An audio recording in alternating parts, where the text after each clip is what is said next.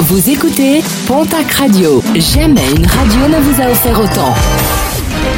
L'information locale à 9h, c'est sur Pontac Radio. Bonjour Jean-Marc Courage Sénac.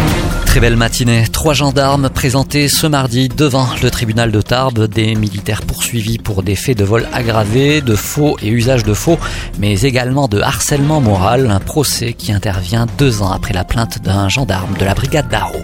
L'ours Claverina serait-elle responsable d'une nouvelle attaque de troupeau de l'autre côté des Pyrénées?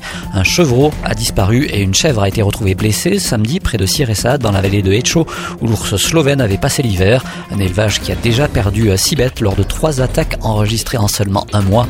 Les agents de la patrouille ours étaient attendus hier pour procéder à des relevés. Le collectif des habitants et commerçants de Pau vient de révéler les nouveaux chiffres de vacances commerciales sur le périmètre du centre-ville, un chiffre en progression de plus d'un point depuis le dernier constat établi en septembre 2019. La municipalité avance de son côté un autre chiffre. Le collectif explique, lui, de son côté, être totalement transparent, comme nous l'explique Sylvie Giberg du collectif des habitants et commerçants de Pau. Depuis le début, nous ne sommes pas d'accord sur les chiffres avec la, la municipalité. Cependant, il est très simple. Euh, nous, nous avons été transparents, nous avons publié nos chiffres. Il suffit de prendre rue par rue, de compter les boutiques ouvertes et les boutiques fermées et de faire le ratio pour euh, euh, constater la vacance commerciale. Nous l'avons effectué avec des élus d'opposition qui ont confirmé nos chiffres.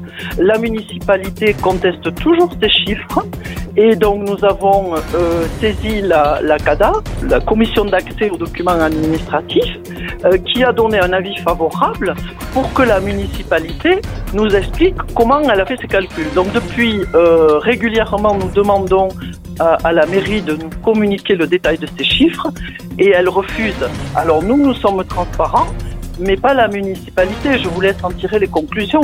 Pourquoi ne veut-elle pas euh, euh, communiquer le détail de ces chiffres?